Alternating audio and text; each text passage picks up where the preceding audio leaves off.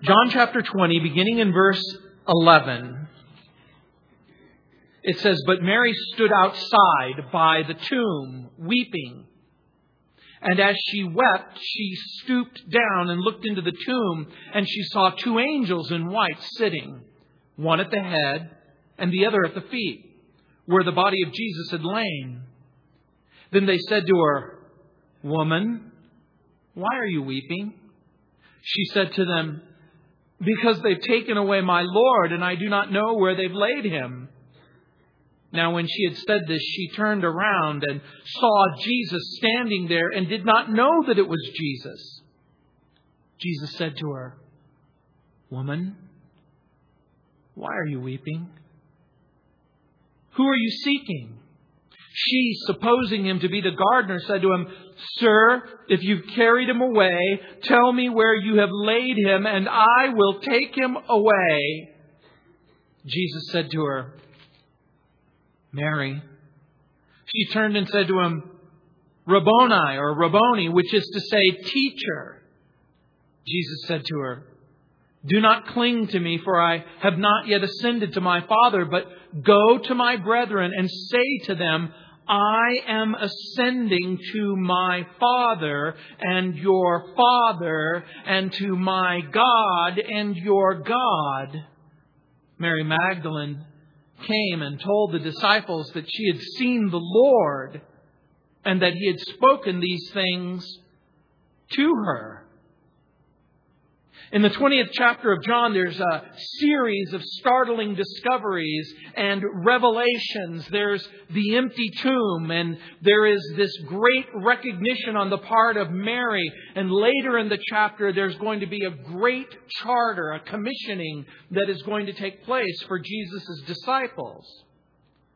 And Mary has come to anoint the body, and she's found the tomb unsealed. For those of you familiar with the New Testament, you'll remember that she comes early in the morning. The seal has broken, the stone has been rolled away, Jesus has risen from the dead, the, the guards have fled. Peter and uh, Mary has come. Peter and John have already visited the tomb. Mary and they have subsequently left, and Mary now lingers at the tomb. Mary is on a journey. And the journey includes a brief bout with grief. I don't know if grief or sorrow has ever grabbed you by the throat and threatened you. But Mary's distress will lead to a remarkable discovery. Sorrow will become joy. Distress and despair are going to become delight. The biblical description of the resurrection even though it is wonderful, and it certainly is, it frustrates many readers because they want to know more details. You hear and you see and you watch, but it presents so many questions, and clearly the Holy Spirit knows better than I what to include or, or what to exclude. And the things that the Holy Spirit has included is that Jesus is risen from the dead, that God is love, and God has shown his love to me, and God has shown his love to you, and God has demonstrated his love in a supreme fashion, that while we were still sinners, Jesus died for the ungodly. But if you've ever recently thought, or whispered, or shouted, why is this happening? Why has this loss taken place? What is going on? Why is this happening? What do you want from me? I don't pretend that this answer is full or complete or even satisfying. But you need to know that the Lord wants you to believe in Him and to trust Him and to love Him. And the Lord God wants you to know Jesus and to love Jesus and to trust Jesus. We live in a world where we want to keep our health and we want to keep our jobs and we want to keep our marriages and we want to keep our children. And it only takes a brief moment. It only takes one simple moment to shatter your life. And one of the most devastating things about grief is how suddenly it can happen and how fragile your world can come unraveled. When disaster strikes, we ask why and we search for answers. And joy seems so distant and so far away, and we sorrow and we grieve at what seems like an apparent defeat of goodness and truth, and we look for evidence that God is good and that God is in control. And that's what Mary is looking for. But make no mistake about it, she's also looking for a lifeless body, and she has no idea that she's going to meet a living Lord. I want you to remember the day. It's the day after the Sabbath. It is Sunday. It is it is the first day of the week. It is Sunday morning. And I want you just for a moment to picture in your mind the tomb. It's empty. The stone has been rolled away. The sun is coming up. Mary is lingering at the tomb. And if you could transport yourself back into the past and you could find yourself in front of this magnificent thing called the temple and you could see the temple and you could walk to the place where the priest is coming out of the temple, according to the Jewish calendar, it would have been required of the high priest to come out of the courtyard and he would have lifted a sheaf of first fruits and he would have waved it before the Lord according to Leviticus chapter 23 verses 10 and 11. He would have shown forth, if you will, the fruit that had been hidden in the ground and has now been made manifest and is available to everyone. Paul understood this completely when he wrote that Jesus is the first fruits from among the dead. Jesus is the priest, but he's also the sacrifice and, and he's also the sheave. Paul writes in 1 Thessalonians chapter 4 verse 13 that we sorrow. But not like the rest of the world, not like those who have no hope. Look at verse 11 again. It says, But Mary stood outside by the tomb, weeping, and as she wept, she stooped down and looked into the tomb. Now remember what I've already told you. Peter and John have already returned to their home, but Mary lingers. One of the very sad things about being a pastor, if you want to put it that way, is I have an unfair share of time that I spend at graveyards. I frequent them, not by choice, but by circumstances. Because your mothers, your fathers, your brothers, your sisters, your friends, and your family die. And because I've spent a long time, many times at graves, I watch people it's been my experience that men, once a person has died, can literally turn around and walk away from the grave, but women linger. And I've always found that interesting. Women have to be escorted away. You've heard the expression that good things come to those who wait. And in this case, it's very, very true. I want you to imagine with me for a moment what she must have been thinking. Why would anyone stay at a place when no one is there? She lingers. And when the Bible says she stood outside the tomb weeping, and as she wept, don't imagine this.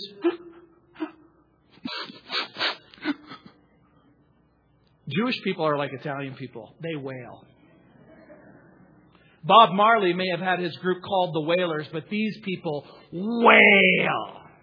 I mean, we're talking gut wrenching, heart stopping, blood curdling wailing. That's what you should imagine. These are loud, audible sobs. And what do you suppose Mary has brought with her to the empty tomb? It's been my experience when people come to graves, they bring all kinds of things. Sometimes people bring a poem and they read the poem. Some people bring a psalm and they, they read the psalm. And some people bring balloons and they release the balloons. And some people bring a philosophy and they begin to speculate, speculate about what may or may not be happening. Whatever else she's brought, she's brought deep affection and deep love, and that love is manifest in her tears. I want to ask you a question. What do you suppose she's thinking and feeling? Do you suppose she wants the pain to go away and the sorrow to stop? I suspect that each and every one of you have had some sort of introduction to grief. At some point, you experienced a loss, and that loss affected you in a deep and a profound way. For me, oddly enough, I was just a young man when, when my dog died. For, for some of us, we walk in a world where there are unexpected turns. A family member is born with a, a, a birth defect. A, a young couple, they walk into the baby's room and there, lying in the crib, the medical authorities tell you it's sudden infant death syndrome, but nonetheless, it's still the same. The baby is, is dead. For some of you, it's the loss of innocence. We've had families in our church who have had to deal with the unthinkable, with kidnapping and murder. Children with cancer, the releasing of a child through adoption, the pain of divorce, the aftermath of rape, the, the grief that comes when you're struggling through a personal illness and part of you is cut away through mastectomy or disfigurement or disability. The Talmud says the deeper the sorrow, the less the tongue has to say. Max Tyndale wrote, All sorrow and suffering are designed to teach us lessons that we would not or could not learn in any other way. And that is true, but grief may bring unwelcome and unwanted opportunities because I'm almost certain that none of you woke up that morning and thought, This is the day I want to learn my lesson.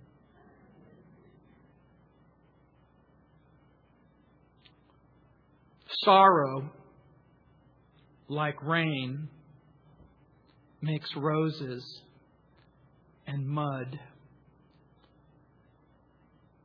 But it comes. You know, in Proverbs chapter 8, verse 17, it says these wonderful words I love those who love me, and those who seek me diligently will find me. And Mary loves him. And in Luke chapter 8, verse 2, you remember the story. It says, In certain women who had been healed of evil spirits and infirmities, Mary called Magdalene, out of whom had come seven demons. Her early experiences with Jesus was an experience of liberation, of deliverance and hope, of being washed and cleansed, of being given a, a, a clean body and a clean mind. She'd been delivered from an awful bondage. Some people can simply walk away from the tomb, but not Mary. And I suspect Peter and John's earlier examination had emboldened her. Yes, she is experiencing grief, but it is a, it's a kind of a grief that's mixed with courage. And she stoops down and she peers into the tomb and she's looking into this tomb with tear filled eyes of pain. And in the next few moments, she's going to see a series of circumstances that are going to change her life forever. We rarely consider lingering at an empty tomb as revolutionizing your life. But that's exactly what's going to happen to her. And look what it says in verse 12. And she saw two angels in white sitting, one at the head and the other at the feet where the body of Jesus had lain. Now, see the picture. Two angels, one at the head, the other at the feet of the body where Jesus had lain. One of the very first questions you should ask is how did she know which side was the head and which side was the feet? I'm going to suggest to you that she knew because she had been there. I'm going to suggest to you that she knew because she walked with Jesus as he, as he made the journey to the cross. She walked with Jesus and stood by Jesus when he was crucified on the cross. She saw Nicodemus and Joseph of Arimathea take his dead body from the cross. She watched as they sponged his body and wiped off the blood and wrapped his body in the linen and carted him off to the tomb. Make no mistake about it. She saw it. Now, remember what angels are.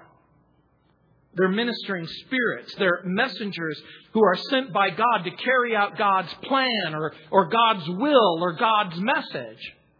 And I also want to remind you of something else. Earlier on in the chapter, Peter pokes his head into the tomb, and John goes into the tomb, and neither one of them see angels. My question.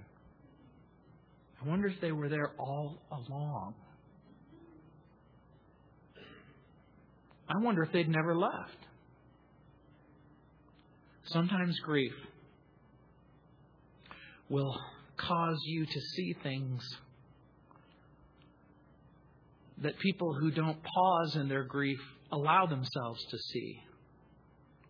They're dressed in white, and that's a fitting symbol of purity and perfection, sinlessness. White becomes the garment of freedom because it means freedom from stain and impurity. Those who grieve sometimes see only the natural,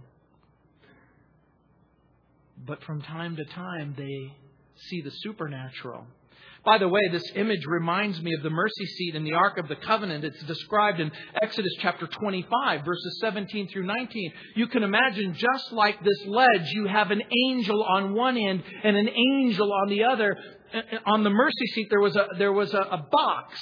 It, it, was made of gold. It was called the Ark of the Covenant. And on the top of the lid there was an angel or a cherubim and another angel, and their wings almost touched. And it was that surface that was stained with blood in order to offer access to God. And now the Ark of the Covenant has been replaced with this tomb where two angels are, and there is a ledge, but it's more than a ledge, it's a portal into the supernatural, into a place where you can know and talk with God. And in verse 13 it says, Then they said to her, Woman, why are you weeping? Pause.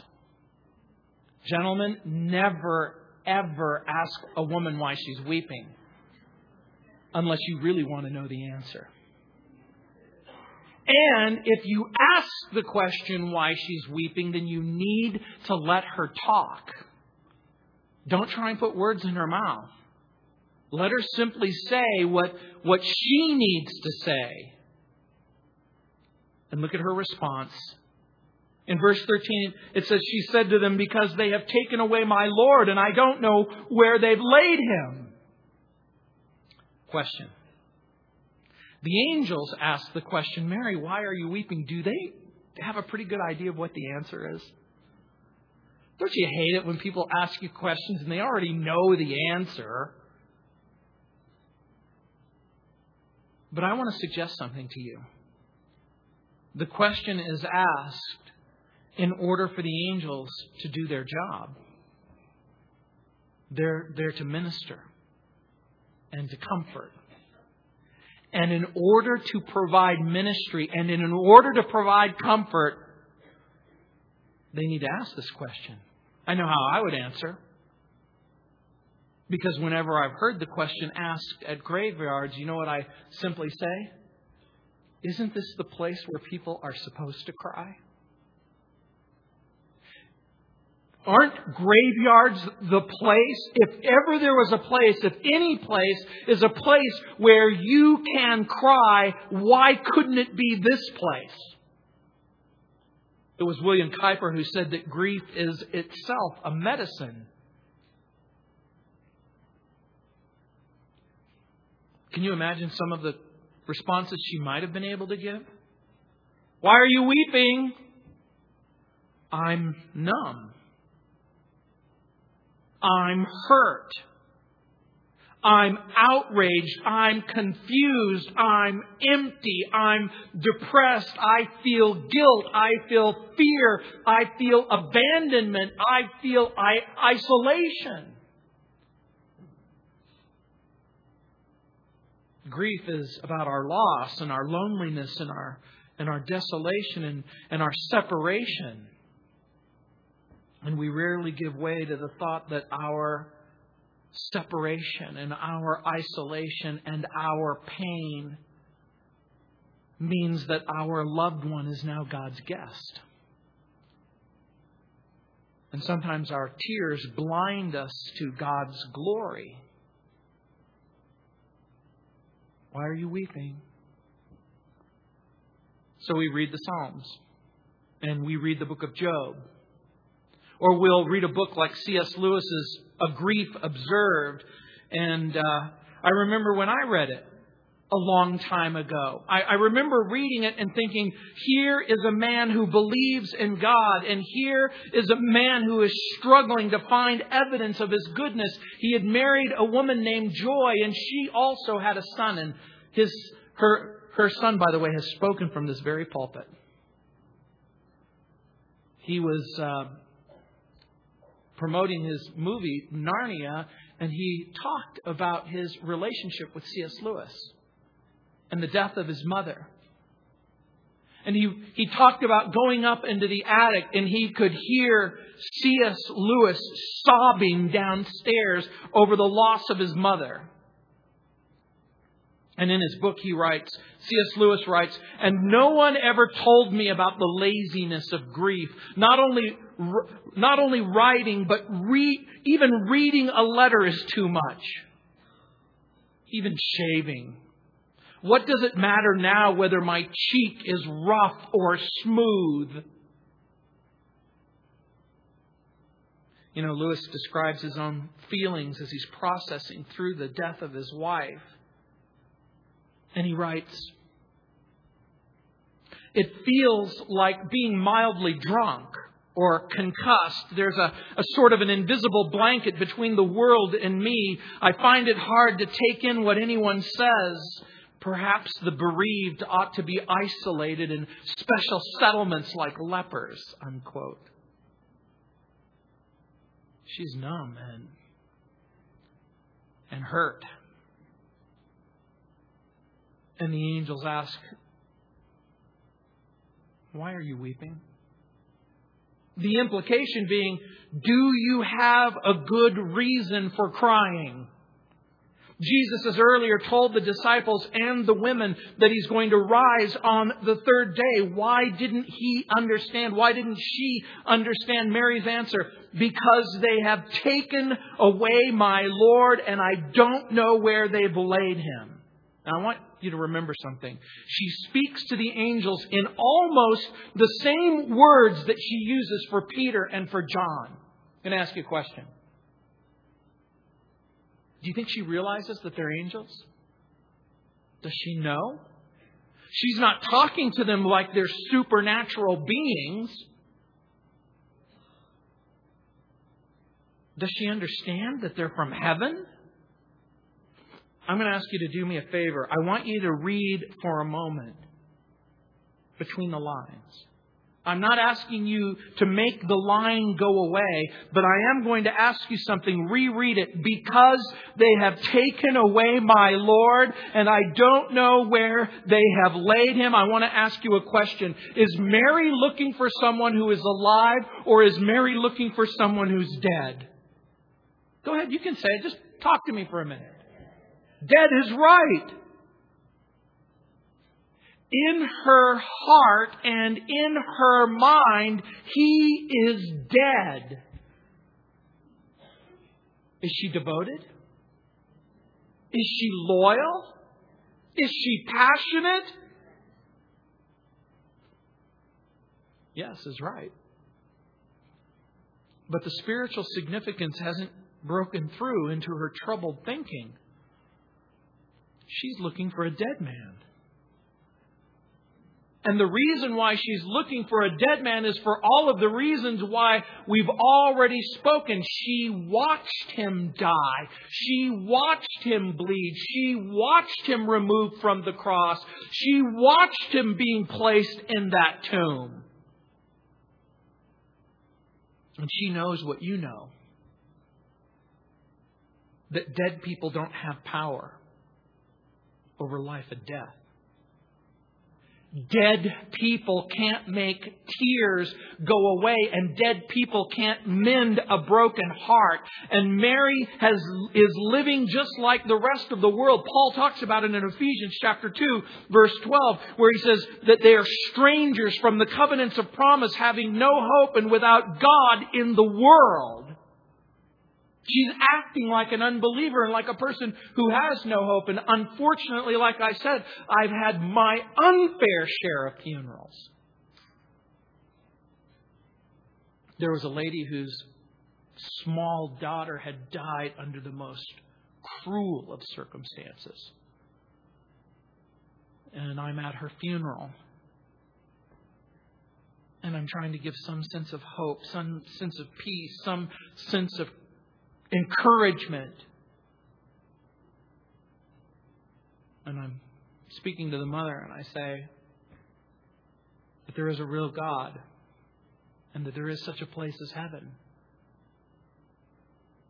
And that God is real and that God is good. And she said, I don't believe you.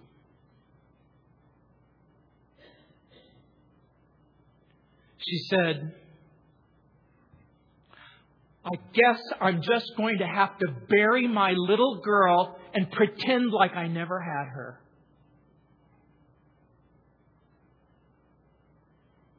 What do you say?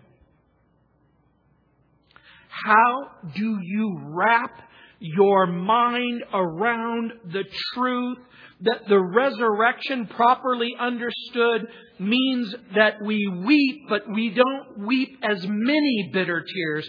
We weep, but they're not hopeless tears. Our tears become a mechanism for consolation. We see the shadow of death, but the substance is Christ. And look what it says in verse 14. Now, when she had said this, she turned around and saw Jesus standing there, and she didn't know that it was Jesus. That's the clue. There's a clue that's given to us. She senses a presence be behind her. And look at the text in verse 14 there is a clue in the word turned. She turned around. Which way is her face pointing? It's the grave. It's, it's this grave. It's this grave with these two strange guys dressed up like Pat Boone.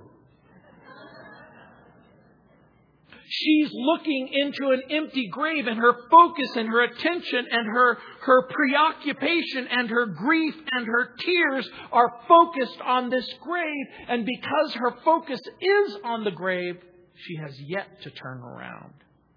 In verse 15 it says, Jesus said to her, Woman, why are you weeping? Whom are you seeking? She, supposing him to be the gardener, said to him, Sir, if you've carried him away, tell me where you have laid him, and I will take him away. That's what grief does. Grief decides that the impossible becomes possible. Is little Mary Magdalene going to be able to tote this body around? I don't think so. And Jesus repeats the angel's question and adds something. Woman, why are you weeping? And whom are you seeking? And Mary thinks the man is the gardener. And she wonders if he's removed the body for some inexplicable reason. And why doesn't she recognize Jesus? Uh, scholars have debated this for a thousand years and more. Well, has his appearance changed? Does his glorified body look different? Have grief and tears combined to cloud the ability to see? Is it possible that she doesn't recognize him? Is this a situation like on the road to Emmaus for whatever reason? Jesus keeps the disciples from understanding who he is. He conceals his identity for a moment in order to reveal it later. But could it be as simple as what the text says in verse 14? That she has her back turned to him. And she's hearing these words and she turns to face him. Is it possible that she doesn't recognize the Lord because in her heart and in her mind he is dead? And her eyes are so filled with tears that she can't believe what's right in front of her? And sometimes that's exactly the way we deal with our grief, our loss. Our mother, our father, our brother, our sister, our child, our marriage, our innocence. It's gone.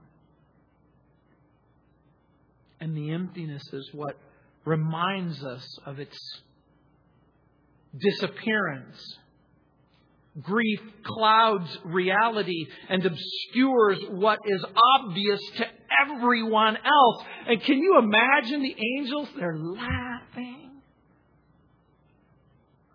Because all she needs to do is just simply turn around and see what's real.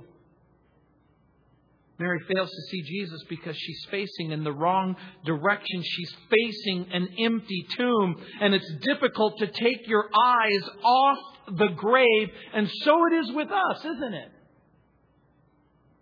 Sometimes we're so focused on the loss and we're so focused on the injury and we're so focused on the urn or the cold grave or the bitter ground or the casket or the crypt. And we know that our loved one isn't really there. Their body may be there, but the real person, the saved person, isn't there. And we begin to understand Jesus' words of, unless the seed is buried, it won't come up and bear fruit. Paul talks about it in 1 Corinthians, where he likens death to a seed, a grain, and you stick it in the dirt. But how different is the flower from the dirt that you place it in? Imagine how unmistakably different the, the seed is from the flower. And Paul says, so is the body that's sown different from the body that comes back to life. You might be thinking, well, what if I don't know the spiritual circumstances? What if I don't know that this person is with Jesus? What if I don't know whether or not they went to heaven? I'll tell you what I've found comfort in. When I don't know the spiritual circumstances of the person that I'm burying, I give myself comfort by reminding myself that it is Jesus who makes the decision. You see, Jesus has access to things that you've never seen. Jesus knows a person from the moment they're conceived to the moment that they're born. Jesus sees every moment. He sees every tear. He sees every thought. He hears everything. He understands every radio broadcast, every television broadcast, every conversation, every silent circumstance when the person was laying on their bed and no one else heard anything else. Jesus knows. And I feel absolutely confident and comfortable trusting Jesus to make the right decision about my loved one. Jesus will exercise perfect justice. And in verse 16, look what it says. Jesus says to Mary, She said to her, Mary! She turned, ah, there's the clue, and said to him, Rabboni, which is Italian for teacher. No, it's not. It's not Italian. It's Aramaic. But it ended with an I. It seems like it should be Italian. She's been facing in the direction of the empty tomb. And now she faces Jesus. And I want to point something else out to you. Because her focus and because her face is towards the grave, she hears the voice and she recognizes the voice way before she recognizes the face. Isn't that just like you? You hear his voice. You hear the powerful presence of the Holy Spirit whispering in your heart. Peter is the first one in the empty tomb. John is the first one at the empty tomb. John is the first one to believe the risen Jesus is, has come alive from the tomb. But Mary is the first to see the living, risen, glorified Savior. And this is interesting because it gives us a clue of how we can confront our own grief and our own sorrow. We can turn around and look at Jesus. You know the song. Turn your eyes upon Jesus. Look full in his wonderful face, and the things of earth will grow strangely dim in the light of his glory and grace. And it's true. If just for a moment you can take your eyes off of the loss. Have you noticed that loss comes in all sizes? You can lose little things, and it can bug you. You know, while I was preparing this message, someone broke into my car as it was in my own driveway. They broke into the car. They steal my monster cable.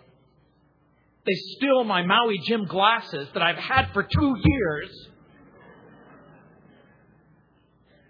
Lord, my glasses are gone. My cable is gone. What? Are you blind? Have you completely ignored the whole lesson that I've tried to give you these last few days as you've been preparing this message? By the way, if something can be stolen from you, hey, it was fun while it lasted. But there's certain things that can never be taken away from you. Your life is hid in Christ. Your forgiveness is in Christ. You have joy. You have eternal life.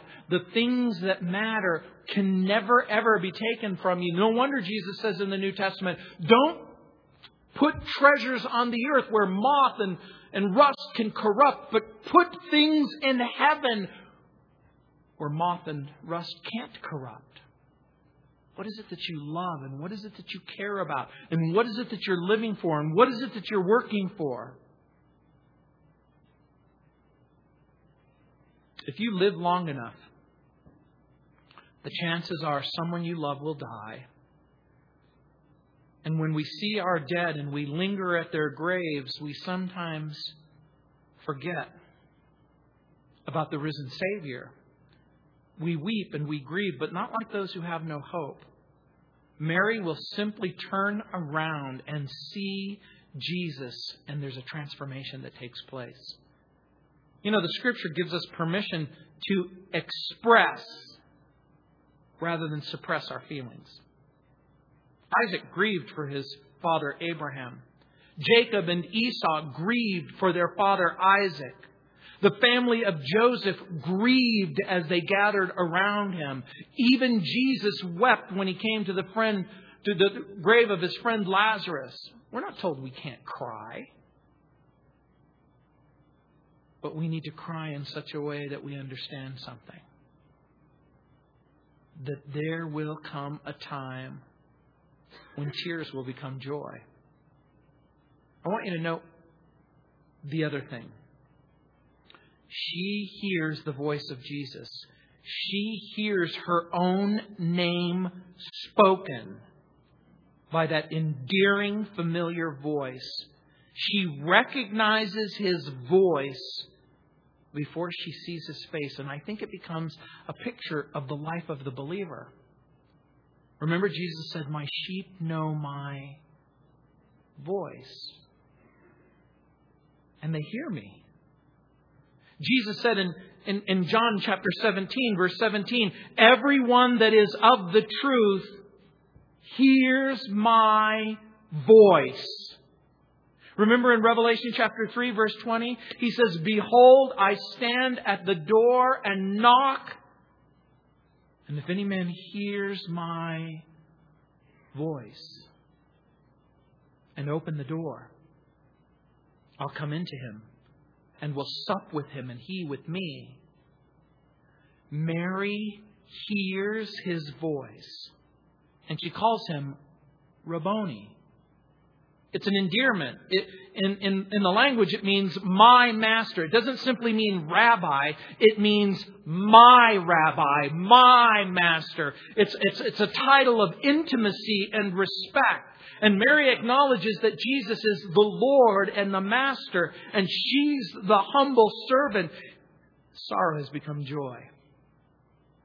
And in verse 17, Jesus said to her, Don't cling to me, for I have not yet ascended to my Father, but go to my brethren and say to them, I'm ascending to my Father and your Father, and to my God and your God. And this becomes confusing and troubling for some because the King James says, Touch me not. And you go, What? The person you love has come back to life and you say, Don't touch me? The verb, by the way, in, in, the original language is hapto, and it's found in the middle voice. It means to lay hold of something, or grab something, or grab someone. I'm going to suggest to you that Jesus is telling Mary to stop clinging. And, uh, and, and again, it means in the sense, Mary, you're going to need to let go. He's come back to life. She is at her master's feet. And as she's holding on, you can imagine what's going through her heart. I've lost you once. I'm never going to lose you ever again. And Jesus says, guess what? This physical body has got a reunion scheduled in heaven. The New American Standard correctly translates this Stop clinging to me. The NIV says, Don't hold on to me. But who can blame her? If you're honest, you would too. You would hold on.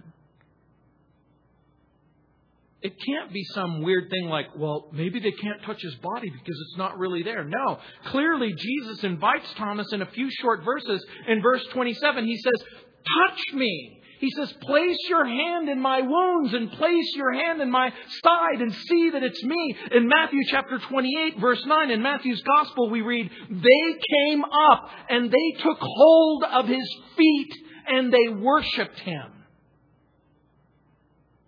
The resurrection creates a new level of intimacy and relationship. Jesus is not simply an earthly rabbi or a human teacher. He is the living Lord. He is going to ascend into heaven. And the message that Jesus gives to Mary to tell the disciples begins with, I am ascending to my Father and your Father and to my God and your God. The message in part is, I have a plan. And the plan includes me at some point going back to heaven. Jesus is the first fruits of redemption, and she clings for a moment. Jesus reveals to Mary that part of his plan includes going back to heaven. Question Does this mean another bout with grief? Another bout with separation? Another bout with anxiety? Do you think it's possible? Do you think it's possible, even just for a moment? Is it possible that Mary, just for a moment, is not happy with Jesus' plan? Uh, I'm, I'm going to need to go. I, I want you to stay. I'm going to heaven. I need you to remain here on the earth. Have you ever done that? Please. Please. I need the plan to change. I need you to be here with me. I'm not ready for you to be gone. I need help. And Jesus had earlier said in John chapter 14, verse 16, And I will pray the Father, and he'll give you another helper, that he may abide with you forever. In Hebrews 13:5 it says let your conduct be without covetousness be content with everything that you have for he himself has said I will never leave you or forsake you. Covetousness is the driving lust that insists that you need something else. But we're to be content and we're to refrain from complaining or what the Bible calls murmuring. We murmur and complain when we question God's right and God's authority and God's command. And if you are going to call Jesus Rabboni, you need to be able to say, Your plan is better than my plan, and your will is better than my will. Jesus says, But go to my brethren. And by the way, if you're one of those people who underlines your Bible, this is the first time Jesus refers to his followers as brethren. He's called them followers, he's called them disciples, he's even called them friends, but now he says, brethren. He says, I'm going to my Father and your Father, my God and your God. And now we understand what Paul meant when he wrote, And he is the first fruit from among the dead. In John chapter 12, verse 24, it says, Most assuredly, I say to you, unless a grain of wheat falls into the ground and dies, it remains alone, but if it dies, it produces grain. And in verse 18, look what it says Mary Magdalene came and told the disciples that she had seen the Lord and that he had spoken these things to her. Imagine. She has a whole lot to learn about what it means to serve a risen Savior. She has a whole lot to learn about ascension and seated at the right hand of the Father. She has a whole lot more to learn. We love Christmas because it's a time of joy, and we love the resurrection because it brings this note of triumphant certainty. And Mary finds her way back to the disciples with a message Jesus is alive, and I have spoken to him, and he has spoken to me. Question Do they believe her? They don't. Mary, it hasn't been invented yet, but it's called a psychotic break. In your grief and in your sorrow, you only imagined that you saw him. And you only imagined that you spoke to him. And you only imagined the angel's message. This is going to become important for you. They reject the testimony of the empty tomb for the most part. John believes. They reject the message of the angels and they reject the message of this woman. Just like some of you. You've heard the story over and over again, but you've never, ever really believed it for yourself. A grieving woman becomes the first evangelist. And the distinction of having seen the resurrected Savior. John Phillips writes, Thus Mary Magdalene, a woman, was the first to see the risen Christ, the first to hear his voice, the first to touch him, the first commissioned by him, the first to tell the glad tidings to others. I like that. What does it mean to be a Christian? It means more than just simply believing that Jesus is risen from the dead. It means receiving Him.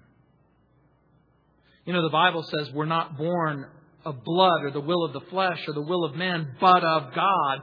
Our new birth, our new life, our regeneration is this creative act of the Holy Spirit. But also in 1 John chapter 1 verse 13 it says, "Yet those who received him, that is Jesus, were born of God." The Bible says you have to believe as well as receive. The Bible says that faith comes by hearing, and hearing by the Word of God. And no matter how clever or compelling I present this message, in the end, if I can talk you into it, someone more clever can talk you out of it. This is a work of God, by the Spirit of God, in order to create the life of God for the child of God. And if your heart is empty, and if your heart is dark, and if your heart is cold, and you've never met Jesus, you have to receive Him. But make no mistake about it, the Holy Spirit calls your name and invites you into that life. Let's pray. Heavenly Father, I pray for that person. Lord, I pray by your Holy Spirit you will call that man and you will call that woman by name. Lord, I pray that you would knock on the door of their heart. But Lord, I also pray that they would open that door. Lord, I pray that even as the invitation is extended, that the invitation will be received and that they'll experience life and not death and joy, not sorrow, and hope, not grief. And Lord, I pray that you would make yourself real to some and more real to others. Lord, I pray that they would pray that simple prayer Heavenly Father, I know that I'm a sinner in need of a Savior. I know that my life is dead and dark in trespass and sin, and that I need to experience hope and love and life. And Lord, I'm willing to take my eyes off the death and now firmly and finally fix them on life. Lord, I pray that they would see you and love you and know you and experience what it means to be born again. In Jesus' name, amen. Let's stand.